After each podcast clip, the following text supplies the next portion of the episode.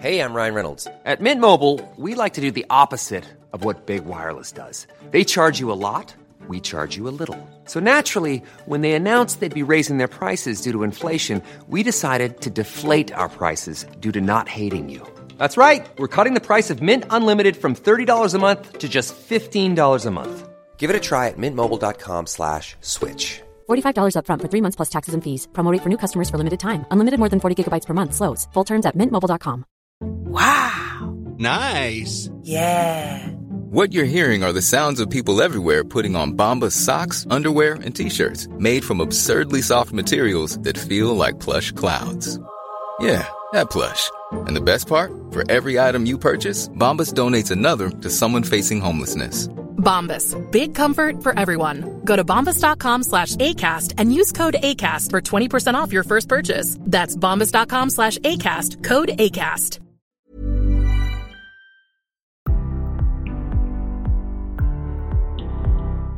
This is CMO Moves, the podcast that showcases the human side of game changing leaders. Hear their incredible journeys, the moves that they've made, and most importantly, their personal stories of how they got to be the leaders of some of the world's most exciting brands. We hope you'll enjoy their stories and take away a few tips and inspiration for your day. Enjoy the show.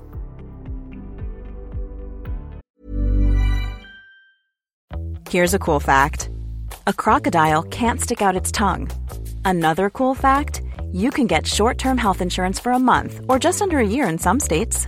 United Healthcare short term insurance plans are designed for people who are between jobs, coming off their parents' plan, or turning a side hustle into a full time gig. Underwritten by Golden Rule Insurance Company, they offer flexible, budget friendly coverage with access to a nationwide network of doctors and hospitals. Get more cool facts about United Healthcare short term plans at uhone.com. There's never been a faster or easier way to start your weight loss journey than with PlushCare. PlushCare accepts most insurance plans and gives you online access to board-certified physicians who can prescribe FDA-approved weight loss medications like Wegovy and Zepbound for those who qualify. Take charge of your health and speak with a board-certified physician about a weight loss plan that's right for you. Get started today at plushcare.com slash weight loss. That's plushcare.com slash weight loss. plushcare.com slash weight loss. Hi, everyone. Welcome to another episode of CMO Moves. I'm here with the wonderful Linda Lee, who I am so excited to get to know. And, and Linda is the CMO of Campbell's. And here we are, day before we all leave on Thanksgiving. And I'm just so grateful that Linda made the time and is here to share it with me. It's literally like the last thing on our agenda today, right, Linda? That's right. but what a better way to to end the short work week here. Yeah, exactly. And I, I promise we'll, we'll have some fun today. So, Linda, what, tell me a little bit about you. Where are you based? And, and we'll get into more specifics about your role. I'm really excited to learn about your focus as CMO at Campbell's, but tell me a little bit about you personally.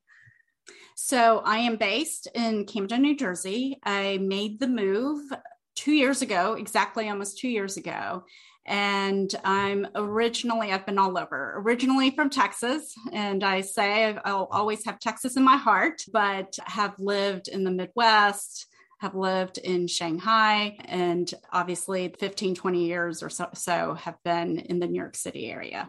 That's awesome. So, what part of Texas?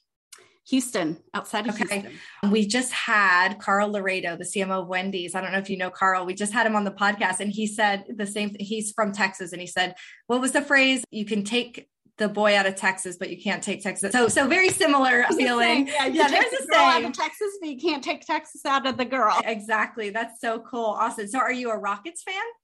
I am a Rockets fan. Looking okay. Oh, well, I and we have Julian Duncan who just joined as their CMO fairly recently, is a good friend of ours. I, I now find myself knowing more about the Rockets than ever before. so very cool. And tell me a little bit about Campbell's HQ.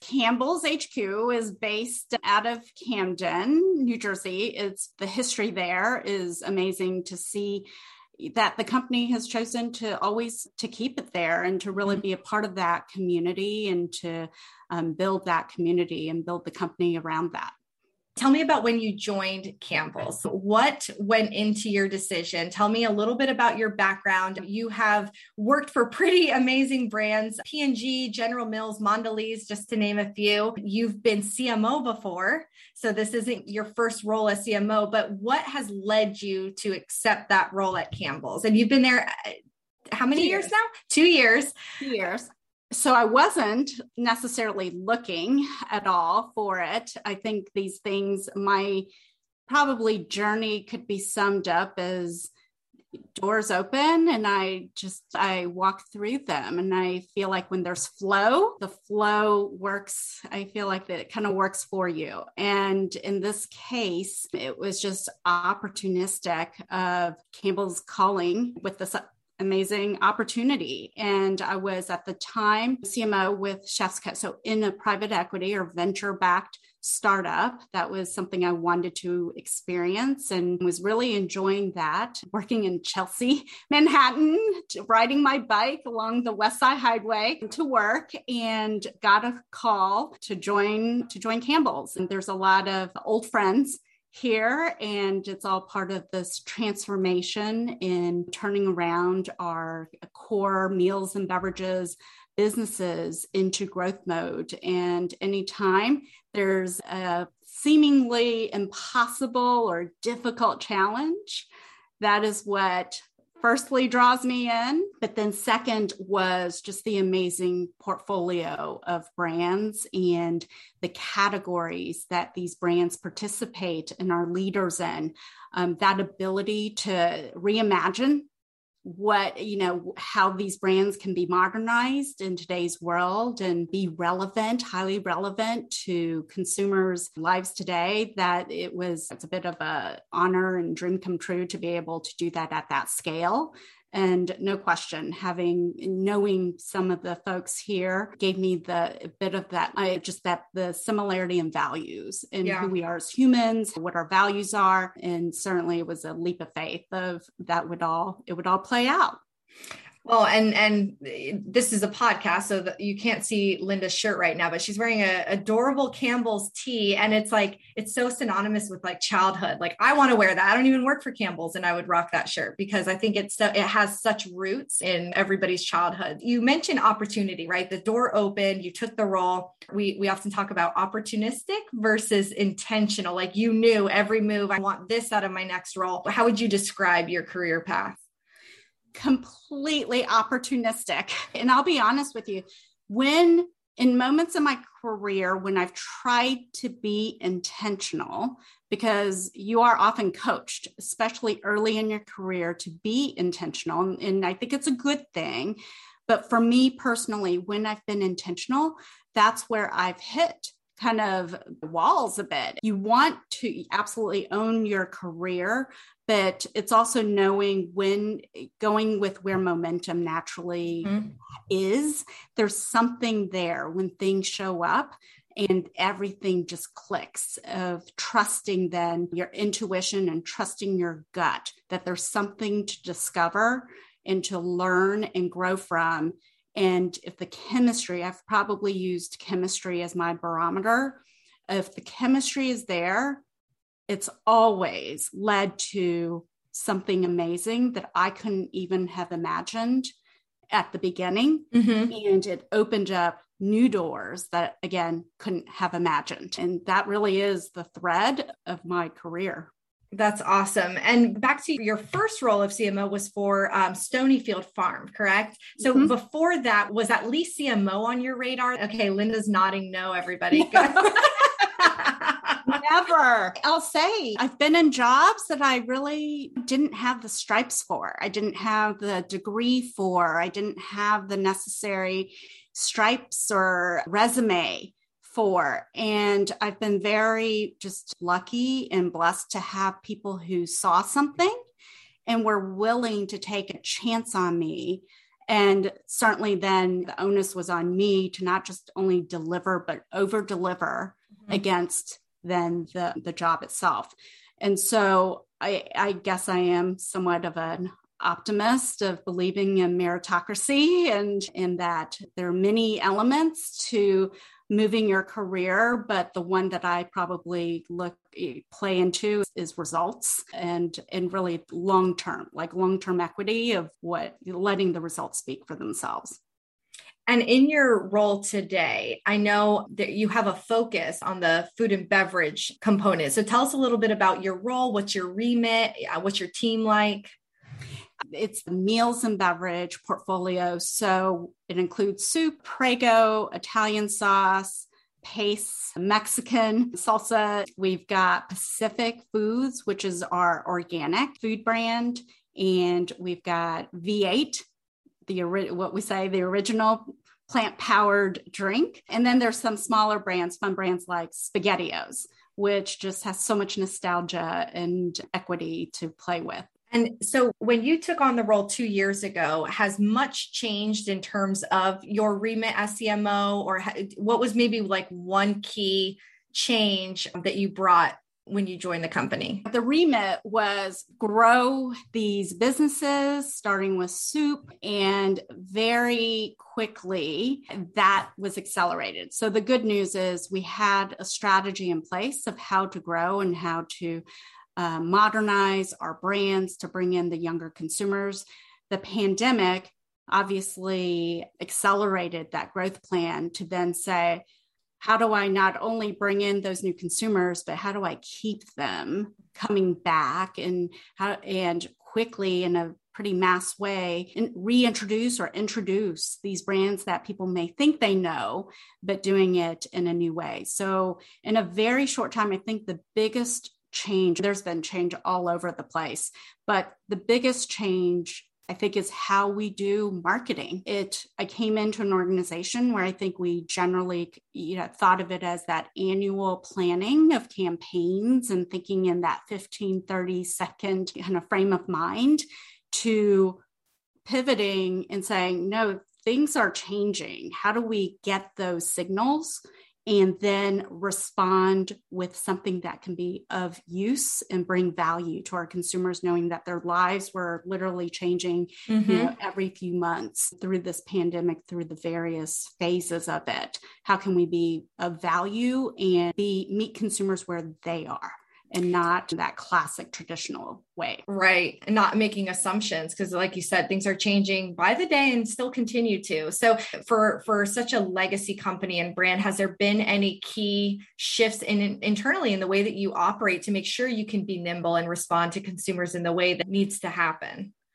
Yes, what we've done is it's been a year that we've been in a new structure and it is taking the activation and what I'd call the marketeer part of the job and putting that into a more centralized integrated marketing group where you are absolutely doing that consumer experience mapping that out and working really in an integrated way to ensure that everything comes together. It is my belief that marketing today is so rapidly changing and so technical that to expect a brand manager to know everything and to then translate that into the most modern way of activations it's just it's an impossible task. Mm-hmm. um, it's not what it was when i first started working 25 years ago. It, it's just it's not it, there's complexity and there's change. And that's been a structural change and of how do we do that marketing? How do we bring the strategies and goals to life in the tactics and in the communication so are there are there certain skills that you look for now when you think about the modern marketer, specialist versus generalist, all the things that kind of I, I feel like our our community all, often struggles with. What do you look for as a CMO when you're building your team? Number one, I think what's different is the collaboration. I think is uh, because you have so many specialists. Mm-hmm you the importance of being able to collaborate to have the self-awareness to appreciate what each person uniquely brings and then how do you compose that conduct bring it together to getting something across the line. So i'd say that's something i see more and more important today than in kind of in the past. Then there are more i'd say that's a very specific marketing what's changed Then there are the more general things that I look for. And I always say, I want thinker doers.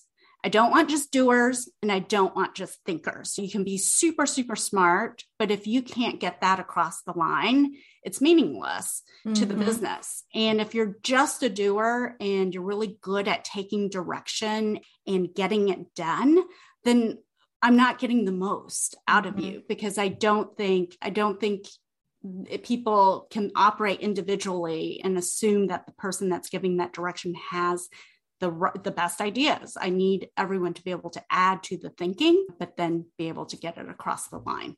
Yeah, 100% agree. And for your team right now, what do you guys have going on that you're super pumped about? I know this past year, Campbell's had a, a, redesign, correct? The first time in a long time. Tell us a little bit about that and then what's coming up for you guys that you're excited about.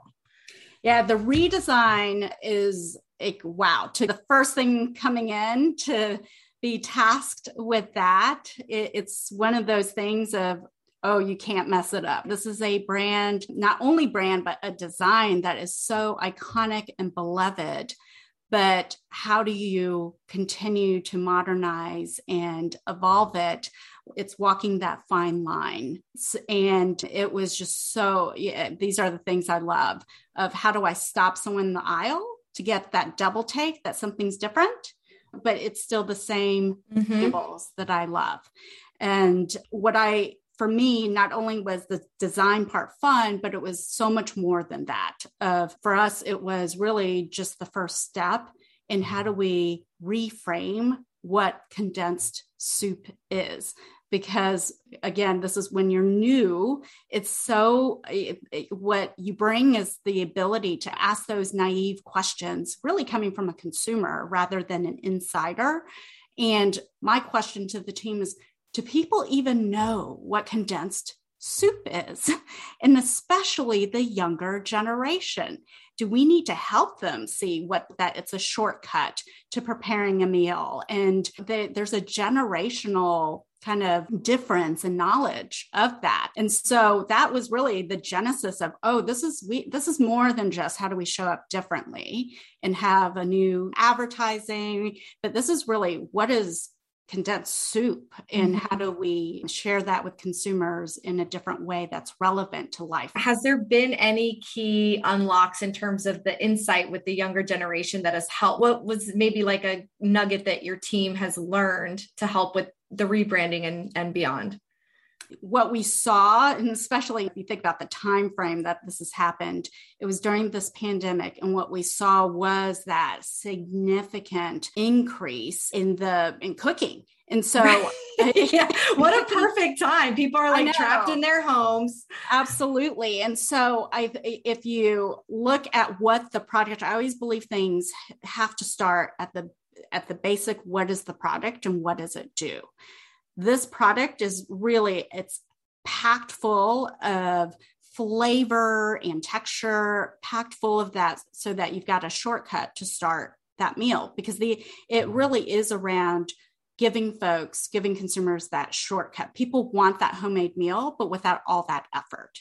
They want, certainly in this time, we saw they want the comfort, and that's been very much elevated. But then how do I make it my own too? Mm-hmm. I want to be able to customize. It, it, we call it comfort and discovery. That's something that Campbell's can uniquely bring. Absolutely, people come in for the comfort, but then as humans, right, we want, especially after so many meals at home, you want that sense of discovery and to be able to make it your own at the same time. In all of this, easy and knowing that everyone's going to love it.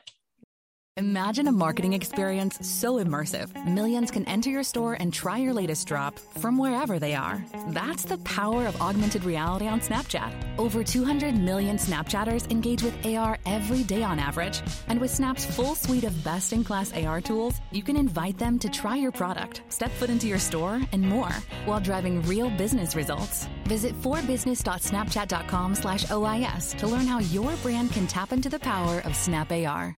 We recently did a, a fun article with um, TJ Abrams, the CMO of Exos, and he did, they recently are coming off of a rebrand themselves, and he did a five things I learned from rebranding. I'm curious if there's anything that you personally have learned as a CMO in your role going through that process, especially through the pandemic. What would be like something that you learned? I would say so. I've done this several times. That's the good news. Is this was not my first time doing a major rebrand um, on a very well known and loved brand. And my learning over the years, including this one, is that consumers give you more permission than maybe you give yourself, mm. and to not um, play it safe, especially in the beginning. You can always dial it back and use consumers to help you figure out, like, how do I make sure I don't fall off a cliff? But if you don't start far out enough, you've got no shot at making hmm. a difference. That's really good advice. What were some of your other rebrands? Just curious. Triscuit. Nice. Okay. We did a look on Wheat Thins, on Stonyfield, and those were yeah the main ones. And this is back to my career isn't a traditional career. So i didn't sit in a market, marketing seat until 2012 in a traditional marketing seat. So, so tell me about your non-traditional seat before that. So i started in r&d product development. My first six years was benchtop pilot plant, manufacturing site, doing coming up with new um, salty snacks. And then it moved, the next six years was in consumer insights. And then from there, I think I spent six years in innovation, where the last two was also uh, general, a bit of general management as I launched a new brand and a new category in China for Kraft Foods. And then I returned to the US to run Ritz Crackers in the US. And from there, it, it, grew. First half of my career spanned three functions. All three very relevant functions to your role today, which is, I think that's the best part is I'm sure you, do you have insights on your team now or do yes. you partner with insights? See, okay. I, we're seeing yeah, I have insights. I have well. innovation. I'm a big believer that having that cross functional appreciation, having an appreciation, especially the technical side of things, actually allows you to be much more effective as a marketer. So having that appre- not just appreciation, but the actual knowledge and time and seat to be able to then problem solve, um, because there's always problems that come up. Yeah, absolutely. Before, say, your first CMO role in your career, did you have any strong mentors that helped maybe shape or, or help guide you to your next decision or provide any advice that you would pass on? I feel like with mentors, they ebb and flow with where you are, right? A season, a reason, or a lifetime yes. thought to to the folks in your life. And for me, the ones that are more recent have been as I've been in my marketing kind of sphere. And actually, interesting, one person, Jim Calley, I started when I started working with him, I was actually in insights. And I wanted to apply for a director of insights role. And he was the one who really was eh, pushing me to apply for the director of innovation. I was hemming and hawing and saying, if I move over, what does that mean for my career? I didn't have any marketing. Where do I go after this? And that was a piece of advice he said is you're overthinking this. Don't worry. Just if this excites you, just take it. It was actually opposite of the conventional advice given, which is plan two steps out, plan three steps out, know how each step builds to the next. And it was definitely in the if this excites you, if the chemistry's there, all you have to focus on is doing a great job. Because if you do a great job, other opportunities that you can't even imagine will show up. And that's how that played out.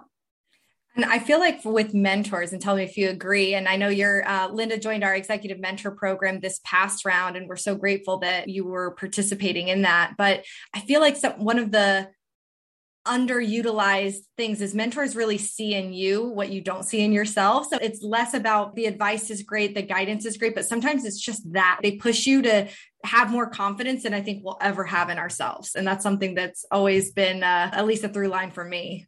Yeah, you're so right on that. Absolutely. And tell us about your experience, by the way, with the mentor program this round. Honestly, one of the best experiences I've ever had in my career. It the quality of those mentees. I actually had two, so I had had one and then had a second. And I would have taken more. I think it was just I was so impressed with the quality of the mentees, and I I think it's a testament to how, the best mentoring relationships. Really it is a two-way relationship and i felt i got so much out of it. You say grateful. I'm like i feel grateful to be able to be a part of that and to have the mentees that i do the traditional mentor model, the peer to peer that the mentees have with each other, and then also just the reverse mentorship, which we've heard a lot of, and and it's just been so great. And for those who don't know, our our executive mentor program really the the core and the reason we started it a couple years ago was really to change the face of the C suite and bring in more diversity. So I know diversity is a big passion point of yours, Linda. Tell us a little bit about your how you look at diversity when you're building your team, how you look at it as a CMO, and just yourself personally? My goal is how do I make sure that gender is reflected at the senior levels, that it is making its way at all levels and not just at junior levels. Then there is diversity of um, thinking. I think there there is an element. I, I know that may sound like a safe answer, but I think that's important. That's very important. Mm-hmm. Yeah, especially if like traditional large CPGs having been at many of them, bringing different thinking in is so critical and not just saying I'm hiring people in who think differently, but how do I make sure that we're integrating them and they're in influential roles, but also how do you bring people in from the outside, eh, especially with such strong a strong culture such as that that we have at Campbell. So that's the second place, and and it's a challenge, especially remotely, of how do you bring people in and make sure that they feel that they they're part of part of Campbell's and their voice um, is there and that they can be effective. And then the third piece is definitely in what we call the IND with just the other elements of ethnicity and and such of making sure that piece, which takes certainly we have it within our recruiting as we fill roles and we're recruiting externally of having that having a slate of candidates that is diverse I think that's a good start. But we're also, we've started other elements to make sure that we've got a pipeline of talent and not, we're not just in a kind of reactive state mm-hmm. of when we need to fill an open role, but more systematically as we build our pipeline, making sure that diversity is included in different facets. And I think all three are critical, actually. It's not, you can't just focus on one, you really have to address all three. Is there any example of something practical, any advice you could give other CMOs or marketers that in terms of fo- how to foster that pipeline, how to proactively, it can't obviously just sit on the recruiting. So we as the hiring managers, right, we need to play an active role. Anything you can share that you've learned or that's been really helpful for you? I think it's around sponsorship and creating space for others I think in creating visibility. I don't know if I've been, if I'm honest to myself, in my past roles, if I've been so intentional mm-hmm. the way that I am intentional in this role. And certainly it's also a reflection of, you know, us as a nation and what we went through over the last 18 months of mm-hmm. that awareness and beyond just awareness, really forcing us to take to spend more time in being in having conversations because I think that's how I would compare the last 18 months I've had more conversation on this topic than I had in my you know 25 before that and there's that is the beginning, but then what are the actions that we're taking? You can't have awareness without the actions. We're at that point where it's okay, yes, but I, I, do still think there's that element of awareness and just making people feel comfortable talking about it when there's mm-hmm. a problem. So, like an example, we had I I, I know Eric Toda and Soo Young mm-hmm. Kang very well. We had them on the podcast earlier this summer, right at the start of my maternity leave. They did a, a duos episode, which it was so it was so fun to hear from Soo Young and get to know her a bit better. As Asian American leaders, bringing them their whole selves to work, making people feel comfortable talking about the problems that we're facing Uh, how do you do that as a leader? Has that been something that's been natural for you throughout your career? Have or just more recently? What would you say? Oh definitely not natural. I would say i was brought up eh, with the belief that i don't want to rock the boat. I don't want to draw attention to myself. I don't want to talk about myself. The fact that we're talking that's not something that that comes naturally to me but I think it's important. And I, it is the making sure that I'm not wasting the opportunity or the gift that I have to be able to speak on behalf or to have that voice to it is I do see I'm not taking accountability for what I can do to help bring awareness. Like you said it starts at awareness. I've got a role in that. And I think yeah prior i didn't ever think that i really had a role and i didn't want it to be honest i didn't want that that attention I think we don't look enough at how we're setting an example. Just you being the CMO of this brand, just you speaking at engagements. I think even that just showing people and giving giving a voice to the community, I think is underutilized. That's fantastic. And I just want to go back and talk a little bit, Linda, about your role. You mentioned you have a background with a role specific to innovation, and now you have innovation that sits within the marketing organization. How do you keep a pulse on what the heck is going on in terms of what innovations coming down the pike where cmos really have to stay at the forefront of not only what the consumer is saying but things that the brand needs to be aware of and testing and piloting how do you personally like stay up to date on all that so the food side is much, much easier because unfortunately I love all food. And I've always, one of my favorite things to do is to walk the stores, but not only walk the stores, there's so many resources to see what's new and upcoming. And having spent a little time on, you know, the startup side, there's just constant source of insight on the food side. But in terms of marketing innovation, which to me is just as important, I'll be honest, I'm not the coolest person. And so, how I stay up to speed with it is being surrounded and spending time with people who are way cooler than me.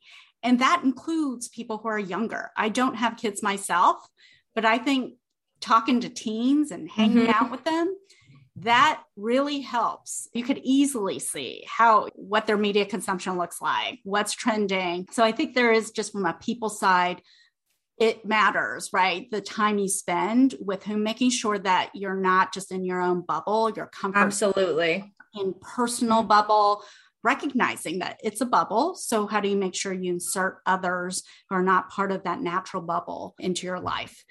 I think also, and this is a little of my insights coming through, is I truly believe every minute is an opportunity to potentially find an insight. So as we move through our day, our week, our year, as we move through that, we're constantly consuming messages, consuming information, consuming media.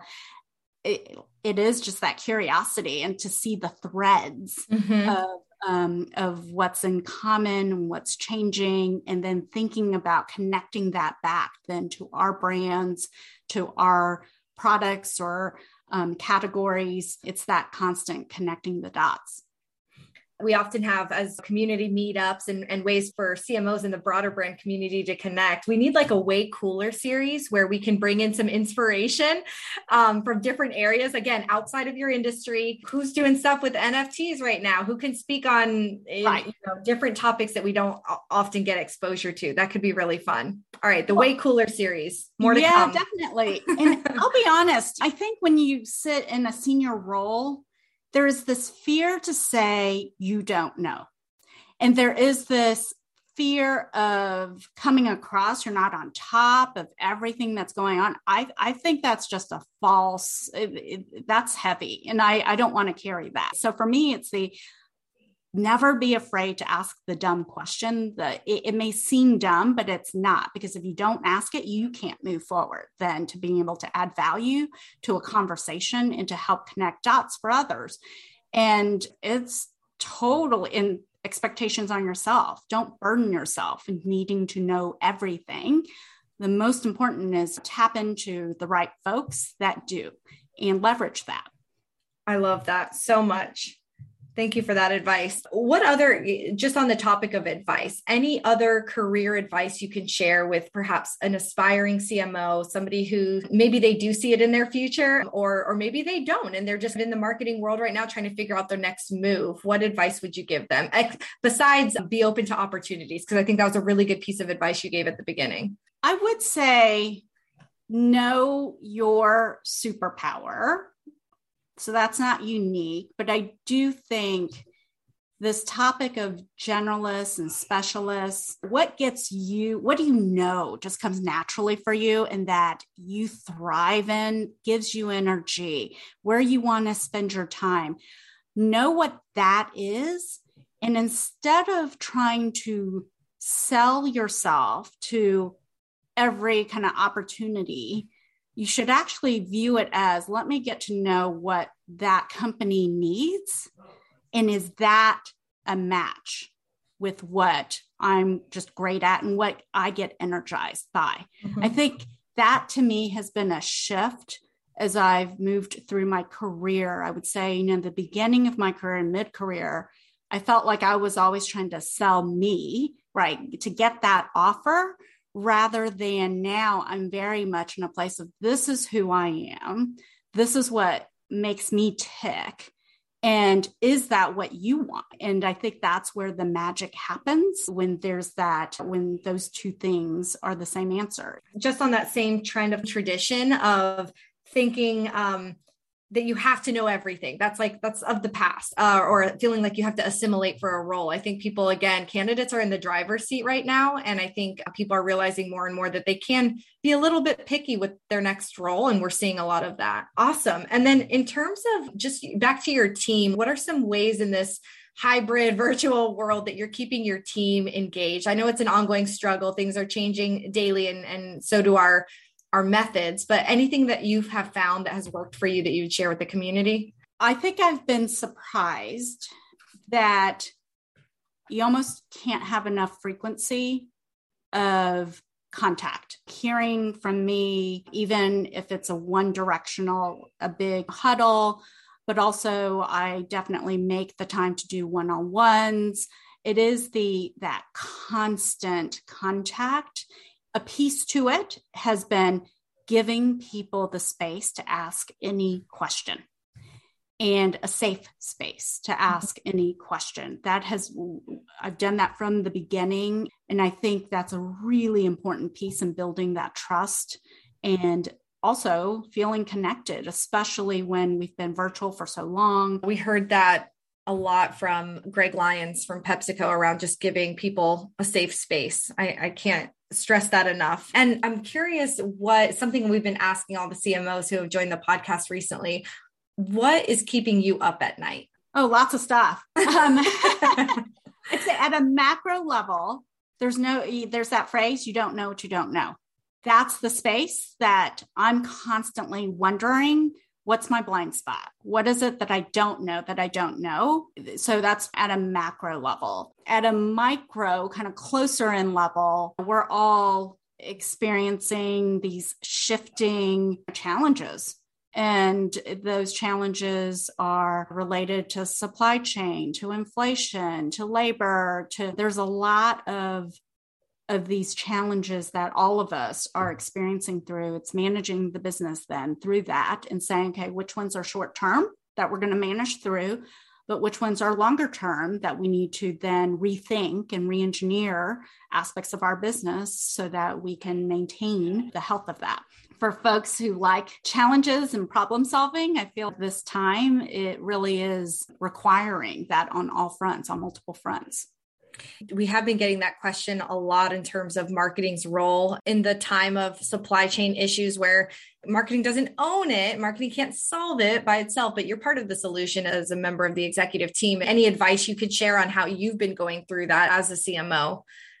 As marketers, I think we're used to being the one in charge and being in that driver's seat. And I've said in the past of sometimes a good leader knows when to be a good follower.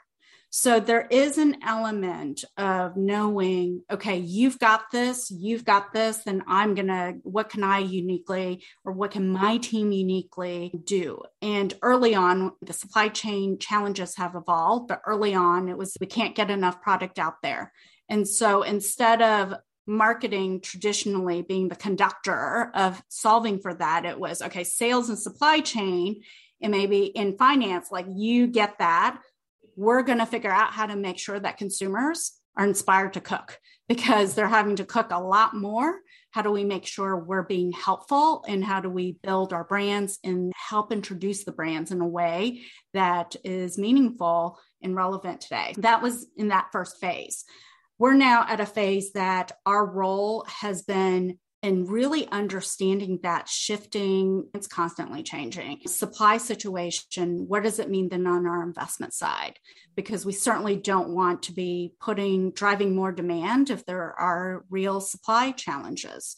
So being very connected to that we mm-hmm. meet almost more than weekly to to manage through that. And it is in that together. We're in this together. How do we share the information and then therefore make the right investment decisions that we need. And in that, the last space from a more ongoing operational um, standpoint, it is how do we simplify? We like innovation, we like SKUs, but there's an operational complexity that is that comes with that. And therefore from a, total business health how do we simplify either our operations or our portfolio and to just to be able to optimize that Really good point. And I think it speaks to your earlier point about the need for somebody to be a strong collaborator. All everything you just mentioned that couldn't be more important. That's awesome. I think you've just done such a such an amazing job with the, the way that your career has taken so many different turns and been untraditional and has brought you to um, be the CMO of such a loved brand. Best of luck to your team in the holidays. I'm not going to let you go without asking our final question though. What is your secret dream job? So if money or talent were no object and you could do anything, Linda's nodding like, yeah, yeah, I know that. I know the question. I wanted it to be this when I was younger from a child. So hopefully one day I can still do this. I'd be an architect and I have an obsession with floor plans, home designing home floor plans, like residential floor plans, very specific. And yeah, so that's what I'd be doing.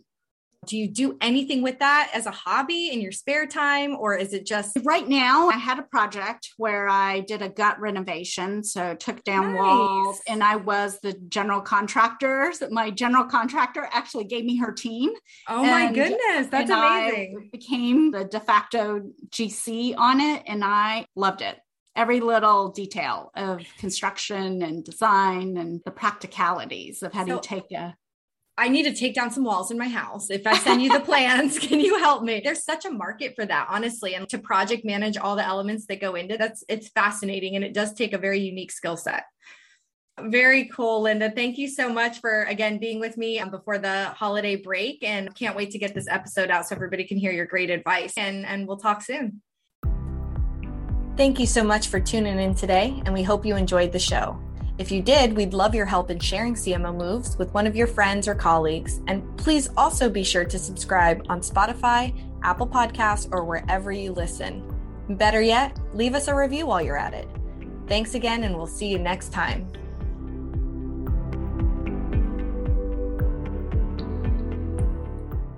Hey there, are you ready to elevate your personal brand or company? Meet Viral Growth, your one stop shop for video content and audience building. Imagine growing your brand organically on social media without the hassle of editing videos for hours. With Viral Growth, it's a breeze. They handle the brainstorming, scripting, and editing while you simply just hit record. And don't worry about your niche, they cater to everyone, from business and marketing to health and wellness. Are you ready to make waves in the social media realm? Visit viralgrowth.io and use code ADWEEK, that's A D W E E K, all lowercase, and get 10% off your plan. Mom deserves the best, and there's no better place to shop for Mother's Day than Whole Foods Market. They're your destination for unbeatable savings, from premium gifts to show-stopping flowers and irresistible desserts. Start by saving 33% with Prime on all body care and candles. Then get a 15-stem bunch of tulips for just $9.99 each with Prime. Round out Mom's menu with festive rosé, irresistible berry chantilly cake, and more special treats. Come celebrate Mother's Day at Whole Foods Market. Hi, I'm Daniel, founder of Pretty Litter. Cats and cat owners deserve better than any old fashioned litter. That's why I teamed up with scientists and veterinarians to create Pretty Litter. Its innovative crystal formula has superior odor control and weighs up to 80% less than clay litter. Pretty Litter even monitors health by changing colors to help detect early signs of potential illness. It's the world's smartest kitty litter. Go to prettylitter.com and use code ACAST for 20% off your first order and a free cat toy. Terms and conditions apply. See site for details.